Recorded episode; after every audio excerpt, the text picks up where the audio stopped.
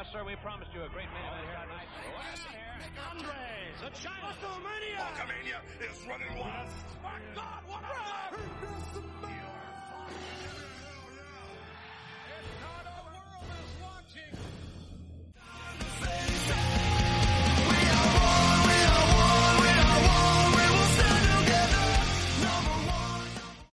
Hola a todos y todas, bienvenidos y bienvenidas una semana más a NBA Not Being Allowed, del programa en el que analizamos toda la actualidad de WWE dentro de Stanner Podcast. Y como siempre tenemos aquí al gran Astu para echarme una mano a hacer una previa bastante concienzuda de lo que va a ser Hell in a Cell. ¿Qué tal, Astu? ¿Cómo estás?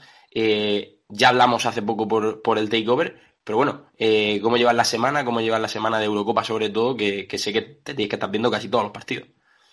Sí, estoy a tope. Es verdad, creo que vi todos, menos dos, que fueron justo el Polonia-Eslovaquia del grupo de España, que no me apetecía verlo, la verdad, y el Suecia-Eslovaquia del grupo de España también, que tampoco me apetecía verlo. Entonces, esos fueron los dos que me fumé bastante, pero bueno, oye, tampoco tengo que responder ante nadie. Y sobre lo que vamos a hablar hoy, pues te tengo que decir que viendo la cartelera, me sorprende porque por nombres tiene potencial de ser un evento muy tocho, pero como te vienen de unos shows semanales depresivos, pues yo veo muchísima gente sin hype y es totalmente normal. Yo también estoy sin hype. Yo, bueno, tú lo sabes, yo hace que no tengo hype por un evento pay-per-view de WWE, pues desde WrestleMania, sino antes, probablemente antes incluso. El tema es que es lo que tú dices, vale, por nombres muy bien, pero habrá que ver un poco cómo han construido las distintas historias y eso al final es lo que genera el hype, porque en una empresa con tantísimo talento es evidente que con batazos te los deberían dar, que luego no ocurre, pero técnicamente debería pasar. Entonces habrá que ver un poco cómo han trabajado todas esas historias para que luego en el pay-per-view den la talla. Por ejemplo, te quería empezar preguntando por el SmackDown de esta semana, donde hemos tenido por primera vez un Hell in a Cell en televisión, no en pay-per-view, y no sé qué te pareció ese Hell in a Cell, que si quieres lo podemos incluso meter como dentro del pay-per-view, porque al final pues va englobado dentro de todo eso. Sí. Rey Mysterio contra Roman Reigns, ¿qué te pareció? ¿Te pareció suficiente? ¿Poca cosa? Yo tengo sensación encontrada. Yo me quedé muy frío. No sé si te podría decir que está mal hecho, pero es como que no me generó nada, ni sorpresa, ni nada. Luego sale Jimmy a levantar la mano de Roman y digo, bueno, pues muy bien. O sea, ¿sabes? Como todo muy, muy estándar, muy bueno. Me sorprendió al principio el dominio de Mysterio en la lucha. Creo que está muy bien hecho eso. O sea, eso está bien, pero ¿qué pasa? Que meten los anuncios como el putísimo culo. El momento de meterlos, quiero decir. Cuando el combate está cogiendo buena forma, de repente te cortan. Y creo que eso es algo por inexperiencia. Porque NXT, por ejemplo, ya empieza a estar acostumbrado a tener combates grandes en los shows semanales y sabe más o menos mejor, aunque me sigan molestando mucho, dónde meter los comerciales. Pero es que ayer en SmackDown yo creo que las dos veces que fueron, creo que fueron dos, justo cortaron un momento de la lucha muy importante para tú poder meterte en ella. Entonces luego, pues sí, está muy guay la powerbomb afuera de Roman y lo de Jimmy pues me parece correcto porque creo que era lo que tenía que haber pasado desde el principio, pero te quedas frío. E igual lo adelantaron a SmackDown porque creyeron que no era suficiente eso para un pay-per-view. Y me parece una buena decisión, sinceramente. O sea, creo que ya hay bastantes combates, creo que 6 combates es más que suficiente. Sí. En un evento pay-per-view y más con los nombres que tiene y presuponiendo que les vas a dar más o menos una buena cantidad de minutos a cada uno. Roman Reigns y Rey Mysterio al final tenían que contar una historia y daba un poco más igual que la contaras en SmackDown que en el pay-per-view, a mi parecer. Creo que Roman se ha ganado eso, el poder hacer cualquier cosa en un show semanal y que tenga digamos estatus de pay-per-view instantáneo. Entonces en ese sentido me parece súper bien. Luego ya hablando de la Hell in a Cell, solo hay 2 Hell in a Cell en el pay-per-view. Yo creo que habría metido alguna más, personalmente. Por ejemplo, el campeonato femenino de Raw, pero bueno, eso al final es decisión de WWE. Y si te parece, empezamos con los combates por los no titulares, que hay varios. Primero, me has dicho que vamos a empezar en un orden concreto, pero voy a ir primero con el Kevin Owens, Sami Zayn, porque me parece el combate más relleno dentro de la cartelera. Y de los más irrelevantes que hayan tenido entre ellos dos, seguro. Exacto, pero es que además hablamos de un combate que se oficializa ayer en SmackDown, pero lo que a mí me sorprende es que es un combate en el que realmente ha sido muy pobre la interacción entre ambos. Entonces, por lo que tú dices, no creo que tenga demasiado interés. Es que viene de que Owens no es campeón intercontinental, porque lo debía haber conseguido en el SmackDown anterior con Apollo. Entonces, todo lo que pasó en este SmackDown, yo estaba fuerísima, porque me habían vendido algo que a mí no me gustaba y yo sabía que no iba a tener sentido, y ahí lo tienes. Apollo no va a luchar en el pay-per-view y tenemos un Kevin Owens versus Sami Zayn un poco para que por los nombres no nos enfademos y pensemos que aporta a la cartelera, que claro que aporta porque son ellos dos, pero me entiendes, ¿no? Si en vez de ser Kevin Owens y Sami Zayn hubiera sido Corbin y Nakamura por la coronita de los huevos, pues estaríamos hasta los cojones, pero claro, meten a estos dos para que tu corazoncito se haga pequeño, se ablande y te veas chiquito y digas, bueno, vinamos contra Sami Zayn. Sí. A ver, han dado combate muy bueno entre ellos. Claro, y este va a ser bueno, seguro. Y este va a ser bueno, pero no deja de ser irrelevante. O sea, creo que no aporta nada a la historia de Kevin Owens, tampoco lo hace a la de Sami Zayn, y lo hacen porque creo que WWE considera que tiene un campeón intercontinental que es peor. O sea, que tiene menos interés que estos dos luchadores. Y es pero que lo que habría molado un Kevin Owens campeón contra Sami Zayn contra Apollo Crews, una triple amenaza aquí por el título intercontinental, siendo Kevin Owens campeón, pues habría estado mucho más interesante.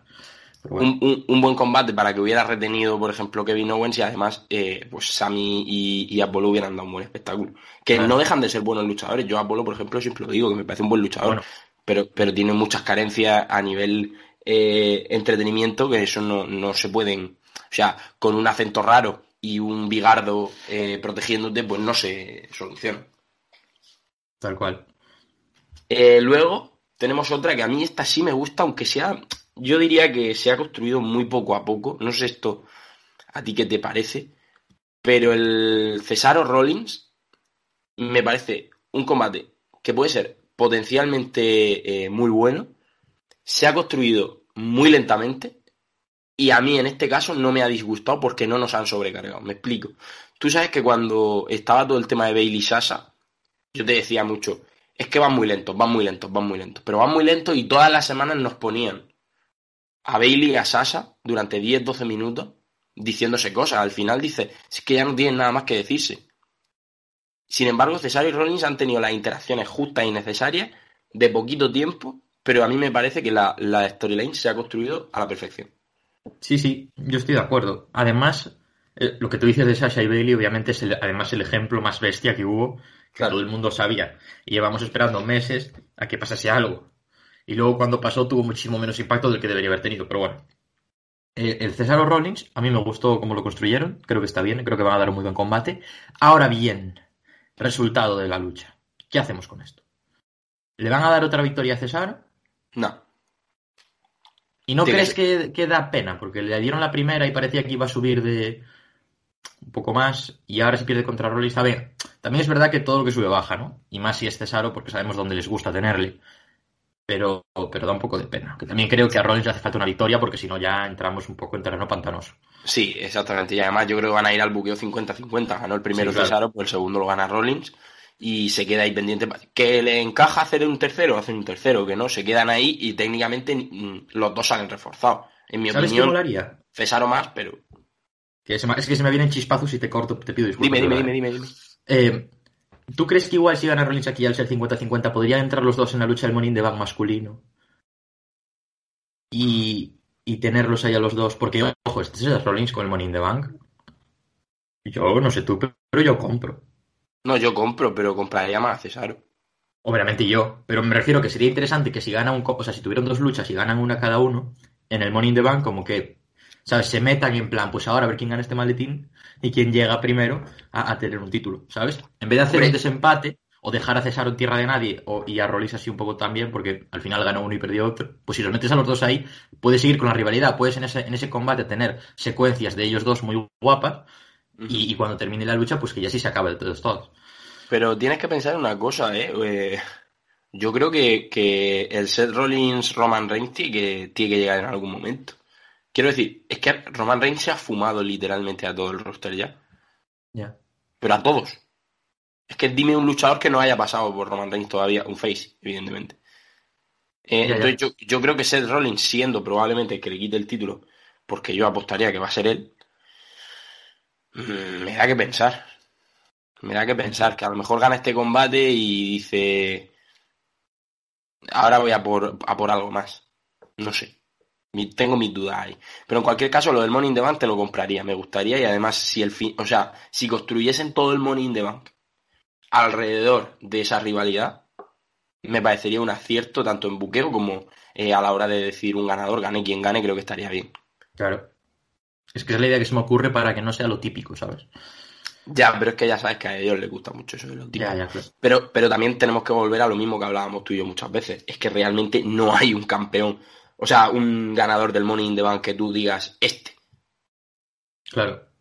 O sea, una Rising Star, como dicen como decían en la NBA, no hay. O sea, ya te tienes que ir a un luchador o consagrado o alguien que lleve mucho tiempo y merezca una oportunidad. Que son los perfiles de Rollins y de Cesaro, sí, perfectamente. En cuanto a lo de Roman y sus rivales, no sé si viste los rumores de John Cena.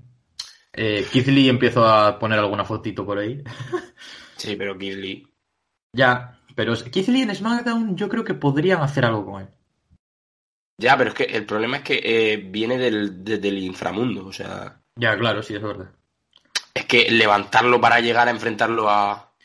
Pero es que podría haber sido un buen rival para Reigns, tío. Sí, totalmente. Yo lo que no sé, o sea, sinceramente, no sé qué le pasa a Keith Lee, porque me da igual, vale, ha estado lesionado, ok. Pero se supone que ya estaba... Las últimas informaciones decían que estaba listo. Vale que tuvo COVID, vale que tal, que cual. Mia Jin también estuvo mala. No sé, pero me parece que 5 meses sin aparecer. Es que, ¿sabes qué pasa también? A ver, que yo hablo desde la ignorancia pura y dura, ¿vale? Pero es un poco... Ya sabes cómo va Vince, que si te lesionas es culpa tuya, ¿entiendes? Entonces, estudiado, ¿no? Sí, pero ¿cuántas veces pasó eso? Un montón de veces. Si Keith Lee iba a tener una lucha por el título norteamericano, iba a ganar, no sé qué, tenía el buqueo hecho y pilló COVID, pues no me extraña que Vince le cruzase desde ese momento y dijese, bueno, tú cúrate del COVID y ahora esté, pues, lo que decía Andrade en la entrevista, yendo al catering y poco más porque no lo usas. Entonces, bueno, en fin. Nada, habrá que ver qué pasa, habrá que ver un poco qué pasa con Roman. Ahora hablaremos, si quieres, hablamos un poco más de Roman, pero... no hemos dicho, bueno, primero de todo no hemos dicho quién creías que iba a ganar en el Kevin Owens Sami Zayn. Yo creo que va a ganar Kevin Owens, sí. Y luego en el Cesaro Rollins, yo creo que Rollins por lo del buqueo 50-50. Yo también lo creo. Y creo que, igual que te dije ya en el anterior combate que Rollins no se iba a ver perjudicado por la derrota, ahora que siguieron con la rivalidad, creo que sí que necesita una victoria porque no puede caer tanto Rollins, ¿sabes? ¿No te parece que, o sea, el nuevo personaje de Rollins es como contraproducente? O sea, es bueno. A mí me gusta. Pero es un personaje que es como que le ha quitado un poco de carisma a Rollins. O sea, a mí me gusta más un Rollins más desatado. Claro. No tan comedido, porque al final, vale que sí, o sea, comedido entre comillas en el sentido de, a mí me gusta el Seth Rollins que sale y te pega, no el Seth Rollins que se sienta contigo delante y te dice que le das asco, o sea, eso, no sé, eso es lo típico. Yo prefiero el Seth Rollins heel de siempre. Claro. Y el Mesías de antes incluso, un heel más... El primero. Claro, el primer mensaje a mí es el que me molaba. Esta evolución que está teniendo para mí es muy negativa. O sea, va para abajo y por eso creo que necesita una victoria e incluso te diría que necesita cambiar el personaje. Necesita victoria, buen combate y ser un tío para dar todo eso como él. Sí. Es Cesaro. 100%. Luego vamos con el otro combate no titular, el femenino. Alexa Bliss, tu caballo, y Shayna Baszler. No, tu caballo, tu yegua, mejor dicho. No me meto en esas cosas yo. Ya. La verdad que ha sido un cohete. Bueno, el caso. Joder, pero yo me refería... Bueno, todo el mundo me ha entendido. Y quien no me haya entendido, mira. Joder. Sí, pero que me hizo gracia, joder. ¿Cómo ves esto? Porque yo esto lo veo mal. Porque está mal hecho. Claro. Normalmente cuando algo es... O sea, si yo a ti te enseño un... Mira qué cuadro acabo de pintar y me cago en el lienzo, pues por lo general te parecerá que está mal hecho. Y esto es la definición de esto, ¿vale? O sea, Alexa viene de unos meses totalmente irrelevantes con una muñequita que dan ganas de tirarla por la ventana. Y Shayna, pues Regina y Nia Jax llevan haciéndole mal desde que se juntaron. Entonces, bueno... Dudo mucho que sean capaces, porque esto es algo lo típico que hace, por ejemplo, NXT, ¿sabes? De coger dos cosas que no estaban funcionando, juntarlas y avanzar con ello. Pero aquí suele ser al revés. Aquí normalmente cogen dos cosas que no funcionan y al juntarlas se las hunden todavía más. Y eso es lo que tengo miedo de que ocurra. No sé si va a haber público en este pay-per-view. No, ¿no? No, en principio no. No va a haber público. Bueno. No. Pues eso es una pena porque el otro día en Raw, Alexa tuvo una mini lucha normal. Y fue lo mejor que vi de Alexa en estos últimos 3 meses, a lo mejor. Bueno, mini lucha normal. Yo qué sé, ¿no? Mini lucha normal, más o menos. Y de hecho iba... Joder, de hecho hizo el puto Twisted Bliss que llevaba yo sin verlo desde el WrestleMania de la cuarentena, yo creo. Sí, pero ¿no te parece un poco loco? O sea, si vas a darle la primera lucha normal a Alexa Bliss en un montón de tiempo, ponle una luchadora de su tamaño. Ya. No pongas a Nia Jax porque es que yo, sinceramente, lo vi todo como muy forzado. En el sentido de que yo veo a Alexa, con todo el respeto a una luchadora que me encanta, evidentemente yo creo que todavía está un poco oxidada, entre comillas. Es que, y entonces a lo mejor... Sin luchar, ¿cuánto llevaba sin luchar? Fue un montón de tiempo, no recuerdo, pero muchísimo. Entonces, de alguna manera, me faltó eso, me faltó un poco más de dinamismo en la lucha, que Alexa se pudiera... desenvolver mejor, porque al final Nia Jax es muy grande para ella y eso evidentemente te cuesta, o sea, es lógico. Luego yo el tema que veo, no sé tú qué opinas de esto, pero Shayna Baszler, o sea, el problema de Shayna es que es una luchadora que a mí me parece probablemente de las mejores de la compañía, probablemente a nivel técnico lo es, si no la mejor, y el problema que tienen con ella es que desde aquella, digamos, desde aquel conato de Bush que tuvo hace año y medio cuando finalmente pasó todo lo de Becky, que retuvo, etcétera, en WrestleMania, ahí fue la muerte, digamos, de Shayna Baszler tal y como la conocíamos. Y luego ha llegado una Shayna que ha estado divagando por Raw durante un año y pico, que al final se junta con Nia, en una unión que me parece el anticarisma prácticamente, y ahora parece que la quieren sacar de ahí, pero ¿tú crees que es con la intención de hacerla main eventer o crees simplemente que esto es un trámite o una herramienta para la historia de Alexa? Yo creo que es un trámite. Es que Shayna Baszler está muerta desde WrestleMania. Eso es así, y es un resultado del monstruo que era The Man y se llevó a toda la división por delante. Entonces, claro, ya les cuesta hacer historias normales. Imagínate cuando tienen una división con un monstruo así, como The Man. Porque con Roman, que también le gana a todo el mundo, pues lo están solventando bastante bien. Pero es que Becky no era capaz de hacer lo que hace Roman. Entonces, claro. Y no. Hubo una oportunidad de volver de revivir a Shayna. Y yo lo dije, pero bueno, como se juntó un poco con el tema del embarazo de Becky, pues tampoco quise hacer mucho hincapié porque no era lo más importante en ese momento. Pero yo, me pareció una mala decisión que Becky dejase el título a Asuka siendo ella la Money in the Bank. A mí me hubiera gustado que Becky hubiese dejado vacante el título y que hubiera un torneo manteniendo el Money in the Bank de Asuka. Porque Asuka, ¿por qué va a tener que tener prisa por querer ese título? No tiene sentido que se lo haya regalado Becky, porque ser Money in the Bank no te garantiza que si el campeón deja el título vacante lo tengas que tener tú. Entonces habría que haber hecho un torneo y de que ahí saliese Shayna Baszler el campeón. Ya, pero yo ahí no te compro eso, ¿sabes por qué? Porque tú sabes que Asuka... el personaje de Asuka es una luchadora que está siempre dispuesta a pelear, entonces ella hubiera querido, técnicamente su personaje debería haber querido participar en el torneo. Pues no le des el Money in the Bank porque va en contra de ese tipo de cosas.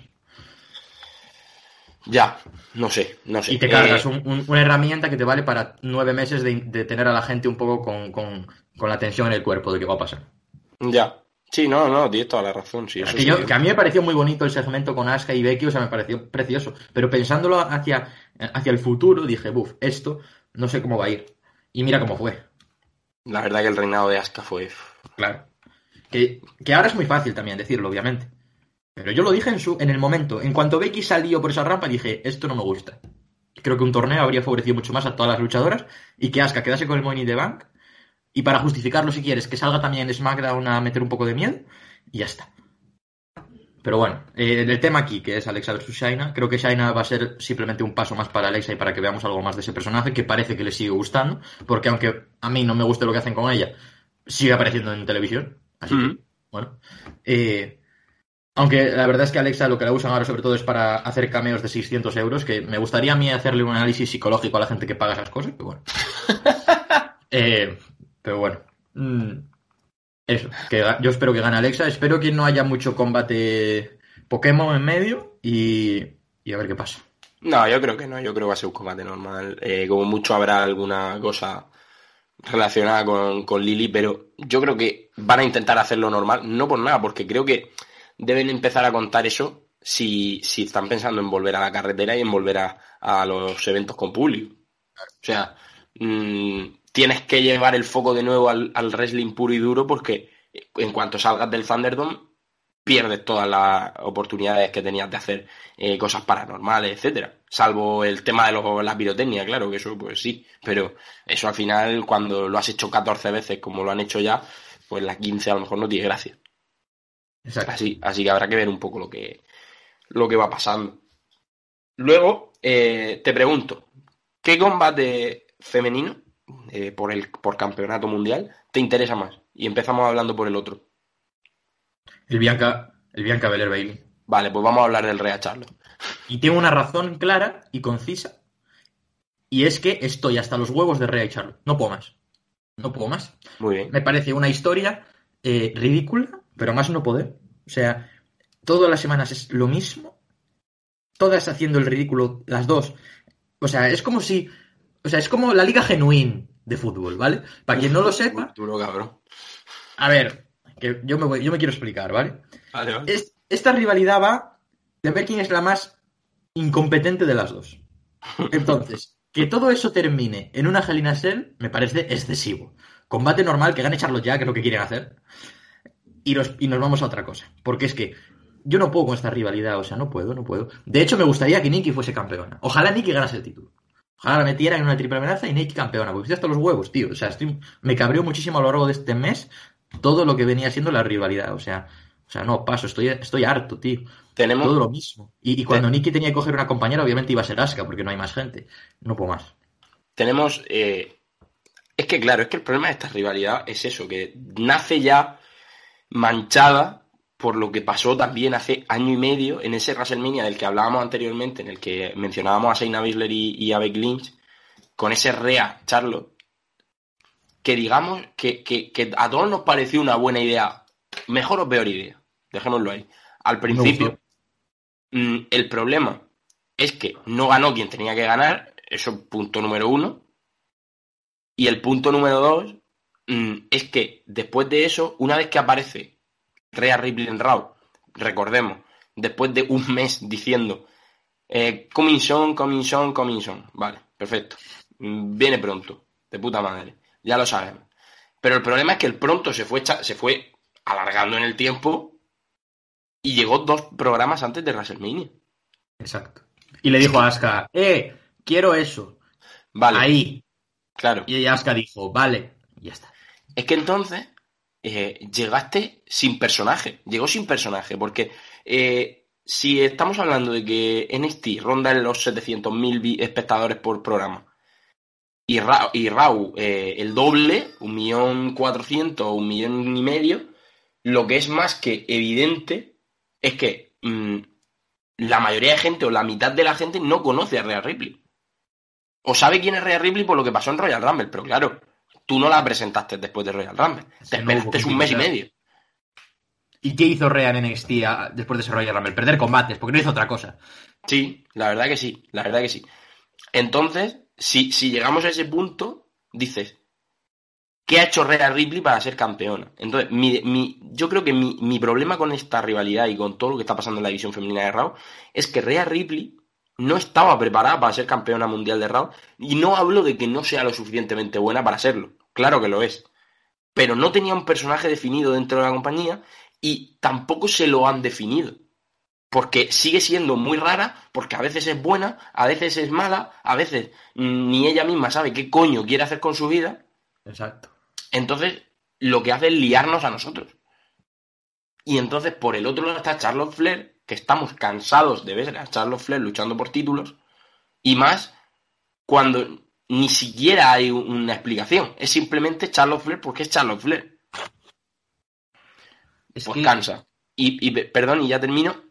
Asuka. Asuka es el comodín. Asuka no ha sabido gestionar... no han sabido gestionar a Asuka como campeona de Raw, mejor dicho.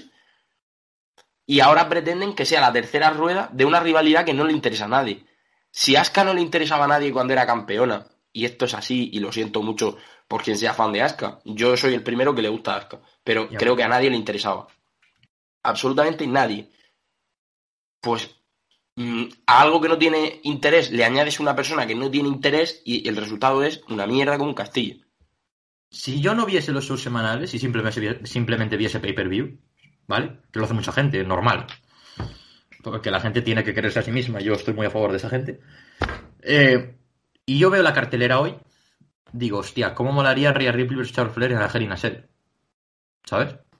Sí. Pero cuando tú ves que la rivalidad empieza con que una tía que llevaba sin salir meses, que es Nikki Cross, el target es que tienen que ganarla en 2 minutos, si no, son una puta mierda de luchadoras, ¿dónde deja eso a Nikki Cross? Y la campeona de la división, representante de la división, decide no mirar al reloj gigante que tiene detrás para saber cuánto tiempo le queda... Pero luego, la semana siguiente, va la otra tía y hace lo mismo, pues ya vas cuesta abajo y sin freno. Entonces, cuando tienes que buquear aún por encima 3 semanas más con eso, ¿qué vas a hacer? O sea, ¿cómo es posible que yo pida, al ver eso, una Hell in a Cell para este combate? Lo que quiero es que dure 2 minutos. Y que me lo quiten de delante ya. Obviamente, si hubiera una Hell in a Cell podrían dar un combatazo espectacular, pero es que no quiero que pase eso, porque no. Porque si quiero que eso fuese una Hell in a Cell, si la rivalidad hubiese sido la hostia. Porque a mí me gustan las cosas bien hechas del principio hasta el fin. Entonces, yo lo siento mucho. Pero sí, yo creo que no se merecían la celda. Y espero que el combate dure lo que tenga que durar, que no se alargue mucho. Y que cambien algo. Yo pienso igual. Y de hecho, es que considero que tampoco hay gran cosa más que decir de este combate. Así que si quieren, nos vamos a las 2 Hell in a Cell. Empezamos por el campeonato femenino SmackDown, Bianca Belair y Bayley. Este combate a mí sí me estimula porque me parece que Bianca va paso a paso, va poco a poco, pero lo está haciendo bastante bien como campeona. Por lo menos mucho mejor que Rhea, para que nos entendamos. Y Bayley, yo sé que tú eres muy anti-Bayley, entre comillas, pero a mí Bayley me parece que es un salto de calidad increíble en cualquier división en la que esté. Bueno, yo ya te dije que a mí Bayley me parecía... la rival perfecta para que Bianca empezase el reinado. Lo dije varias veces. Sí. Porque creo que pega bastante bien. Y a mí no me gusta nada Bayley, pero, ¿sabes? No soy ciego, creo. O al menos no siempre. Y está bien. Y aquí sí que creo que la celda infernal tiene un sentido. Y es que esta rivalidad igual estaba decayendo un poco, ahora hacia el final. Y la celda lo que le da es un plus.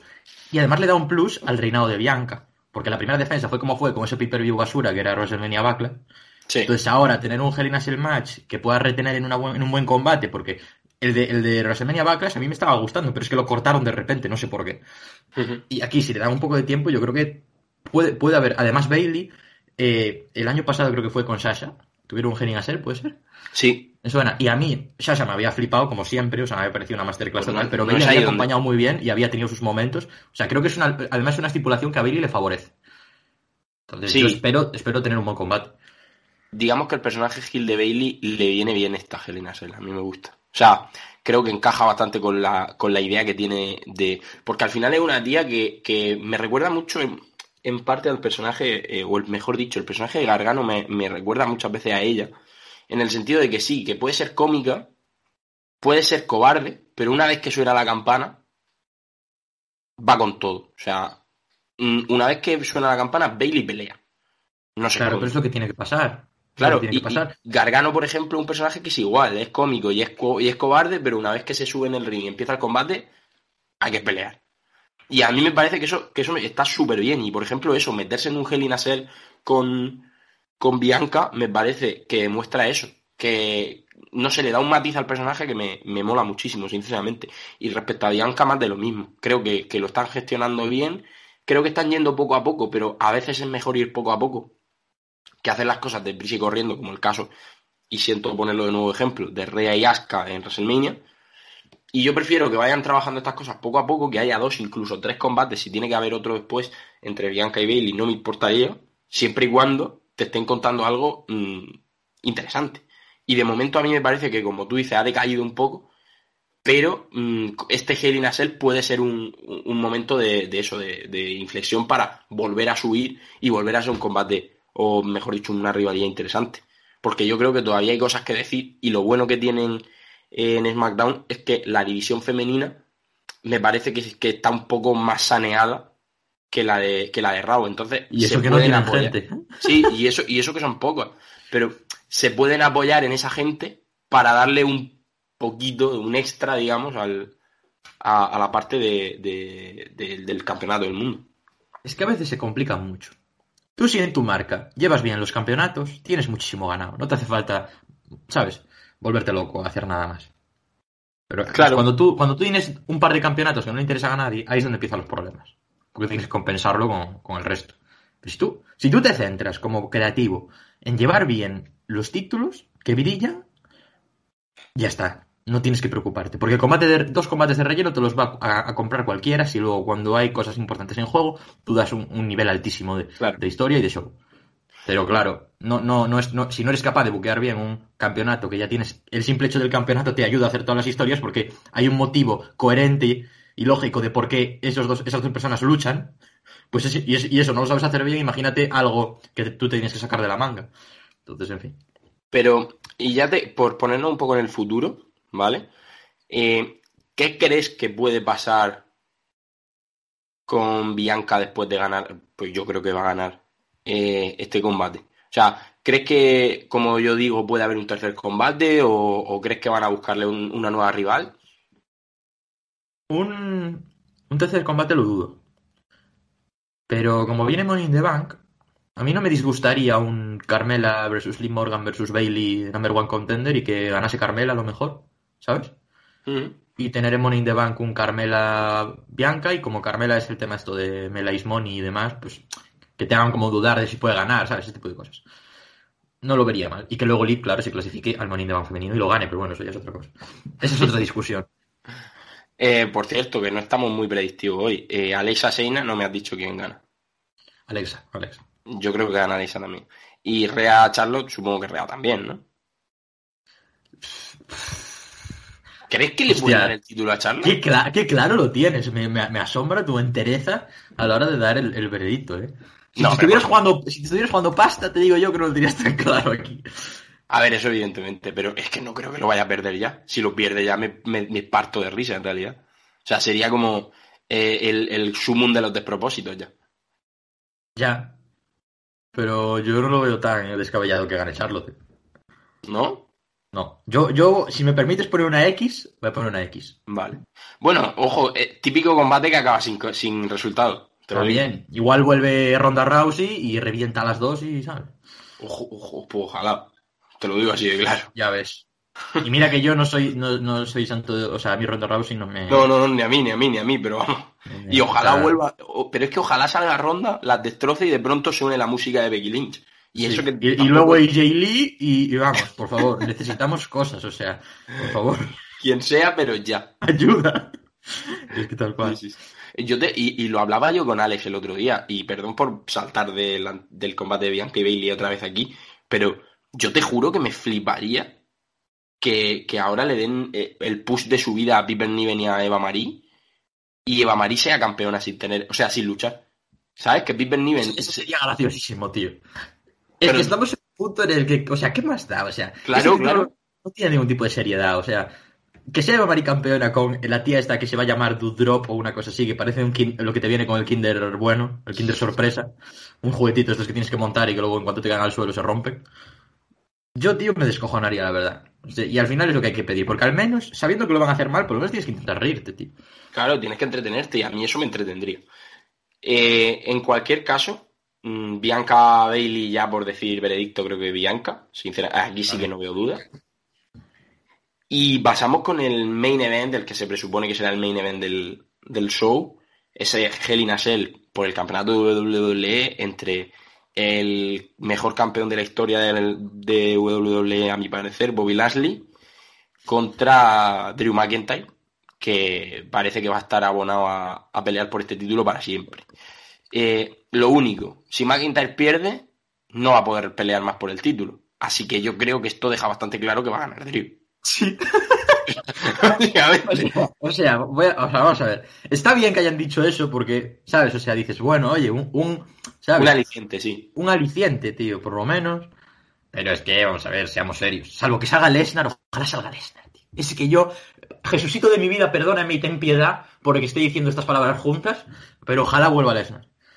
Porque es que yo no puedo más. Vale, pero yo aquí te digo algo. ¿Van a volver Ronda y Lesnar el mismo día? Estaría guapo. Ojalá. Es que ojalá. Que lo deberían hacer. Yo creo que si hubiese público, ojalá. O sea, igual... No van a...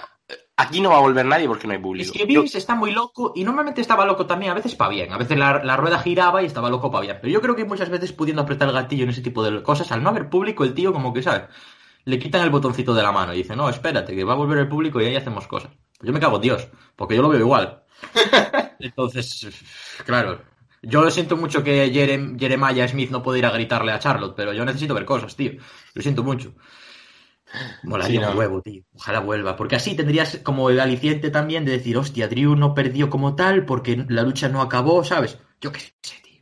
Mira, yo lo único que sé es que viene por ahí SummerSlam, que Bobby Lashley y Lesnar van a pelear antes de que Lashley deje el título. Era algo que yo pensaba que iba a ocurrir. Ahora tengo muchas dudas, sinceramente. Porque con esta estipulación, si el combate acaba limpio, yo creo que va a ganar Drew 100%. Ahora bien, lo que tú dices, puede ser que el combate no acabe. No lo sé. O incluso que gane Lashley por descalificación, porque no sé. Pueden pasar muchas cosas, sinceramente. ¿Sabes qué pasa? Que es lo que me dijiste tú el otro día que te saqué a Lesnar, que no sabemos nada de qué puede ser con Heyman, ¿sabes? O sea, es un poco extraño. Claro, es que encima de todo tendrían que hacer eso y... Hombre, te voy a decir una cosa. Tiene sentido que no esté Roman en esta cartelera. Es verdad. Es casual. Ojo, ¿eh? No, claro, o sea... Si no está Roman en esta cartelera... Ojo que estamos encendiendo el porro ya, ¿eh? No, sí, yo voy ya voladísimo. Que vaya. O sea, sé que no.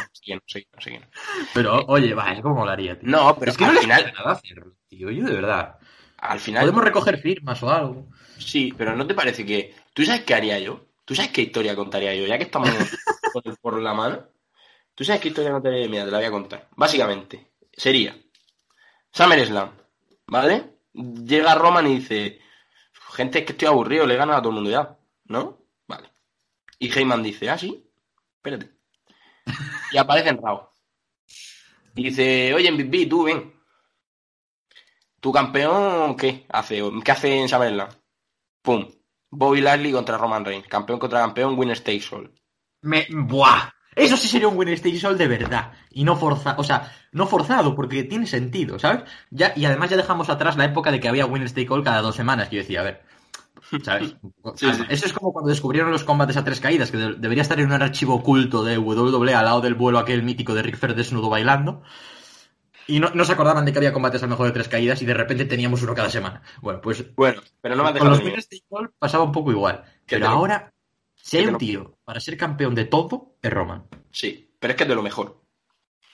Pero es que entonces llega el bueno de Lesnar y le dice a Heyman, oye, ¿tú qué? ¿Me has dejado tirado, cabrón? Hombre, claro. Y dice, no, yo quiero estar ahí también. Y triple amenaza en SummerSlam entre los 3. Ahí es donde ganaría Lesnar y nos cagaríamos la puta. Y ahí evidentemente ganaría Lesnar. Y luego se piraría otros meses y ahora... A ver, sinceramente, si no aparece Lesnar, a mí me fliparía la idea del winner takes all. O sea, me fliparía. ¿Y si ganase Lashley? No.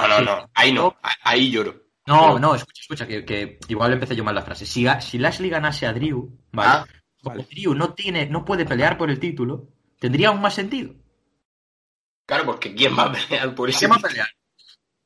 ¿sabes? Ojo, el winner takes all en SummerSlam entre Lashley. Buah, sería increíble, tío.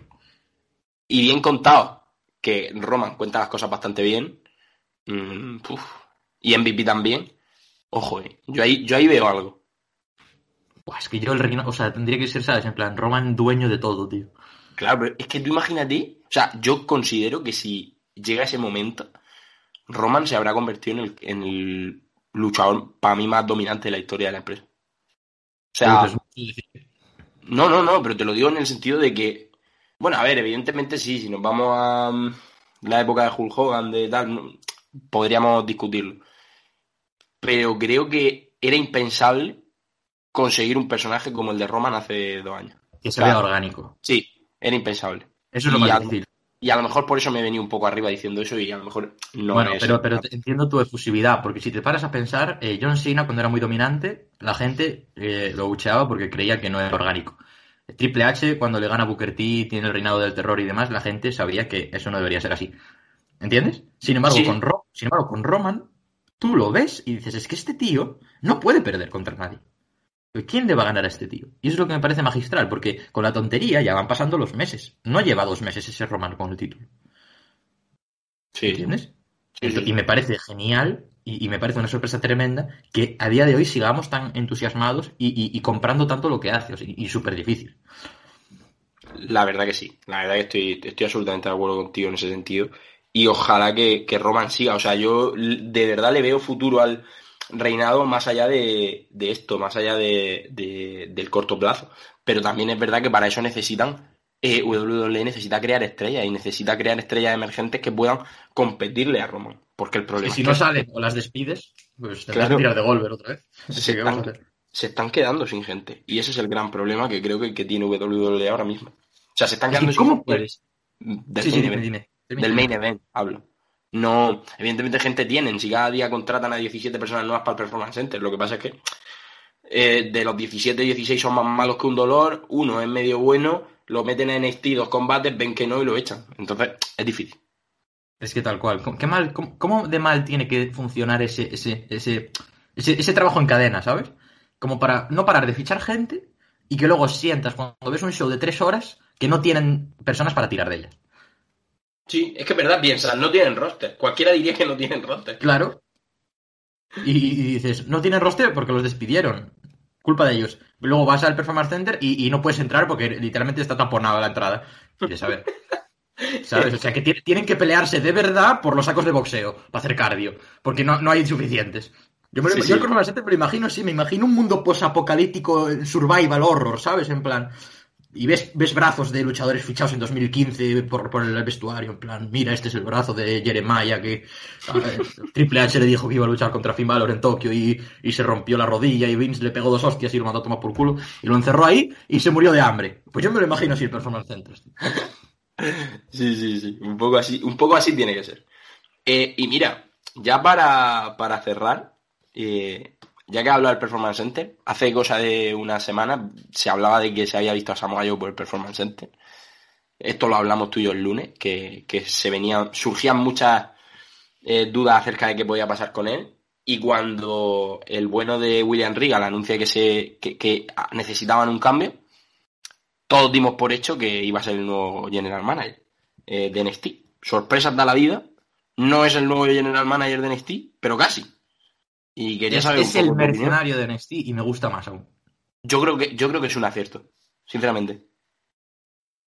Sí. Es que mola mucho. O sea, ya, es que... A ver, vamos a ponernos en perspectiva. El inicio de NXT, o sea, yo estaba de pie. Fue espectacular. Creo que Karrion Kross está actuando. Lleva 2 semanas pletórico ese tipo. Pero es que yo, tío, es que camina y yo no puedo más. Imagínate si nos hubiera filtrado. No, ya, tío, a mí se me caen los cojones al suelo, pero vamos. Hubiera sido increíble. Pero, mira, te voy a lanzar una pregunta.